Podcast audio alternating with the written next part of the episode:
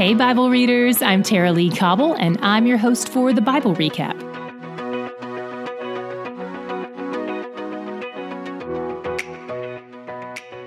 Today, we finished our fifth book of the Bible. We are almost 20% of the way through, and most of the toughest stuff is behind us. You've come so far, and I bet you've learned so much. I know I have. I'm excited to start Deuteronomy with you tomorrow, but let's wrap up Numbers first. As you know, the Levites don't get to inherit any land.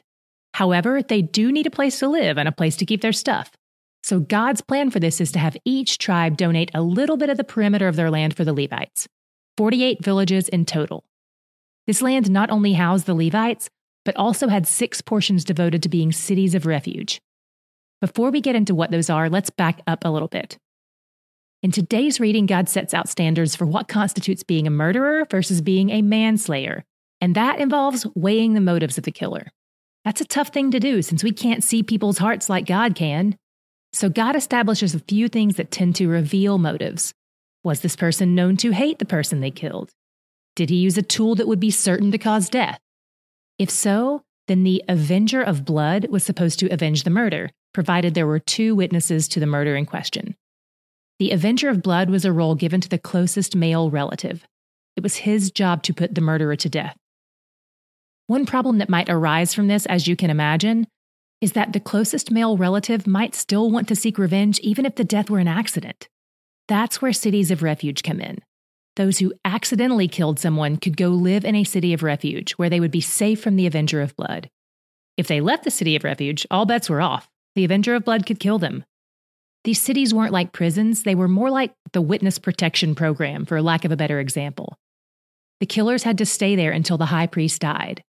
That may sound like a weird law, but here's the premise behind it only death can atone for sin and death, even accidental sin and death. And since the manslayer was not going to be put to death, the high priest's death was viewed as an atonement for the wrongful death since it happened on his watch. The Levites were in charge of running these cities of refuge as a means of helping keep the land clean from murder. This was one of their roles in service to the people, so it was fitting that the tribes donated land for this cause. As they continued planning for how the land would be divided, it occurred to some of the people of Manasseh's tribe that the five daughters of Zelophehad, who were part of their tribe, might lose their tribe's inheritance if they happened to marry people outside of their tribe, because then their husband's tribe would get ownership of their land. And that would defeat the whole purpose of the new rule we just established back in Numbers 27. Ownership of land is a big deal because it was handed down by God. So they needed to find a way to maintain the property according to God's commands. Moses talked about it to God, then filled the people in on the verdict. The people who were concerned about this were right, and there did need to be a plan in place for how this should be handled. These daughters of Zelophehad should marry within their own tribe, then everything would stay in place as God had planned it. And good news, they all married their cousins. That doesn't really sound like good news, but back then it was. The book ends on kind of a happy note, knowing that everyone is going to be provided for in God's plan for his people. What was your God shot? Where did you see God's character on display today? One thing I've noticed is that there are some scenarios where God gives the instructions beforehand, like with the cities of refuge. And then there are some scenarios that they have to approach God with on a case by case basis, like with the daughters of Zelophehad. Some rules are established at the onset, and some rules are established as they progress and find new scenarios unfolding. Surely, if you're a parent, you can relate. Maybe you have a household where no one is allowed to eat in the living room. That's always in place. Then one day your family moves to a new house and you have a pool, and suddenly you need to make rules about the pool that you didn't need to have before. In these instances, we can see how accessible God is when we need direction and help.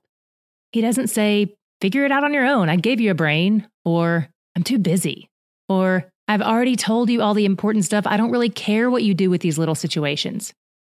He enters into the details, to the seemingly small things. Of 3 million people, he pays attention to these five women. He writes a new law addressing their situation.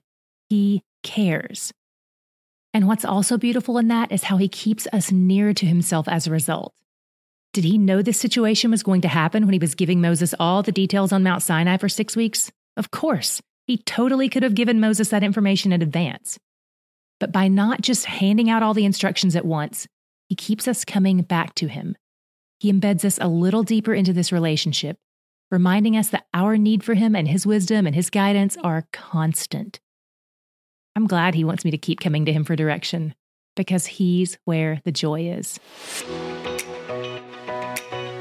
We start a new book tomorrow, Deuteronomy, so we've linked to a brief video overview in the show notes that we think will be really helpful for you. If you've got eight minutes to spare, be sure to check that out. Bible recap is going to Israel, and we want you to join us. To find out more about our trip, visit israelux.com and fill out the interest form. Then we'll send you details on our upcoming trips. Again, that website is israelux.com.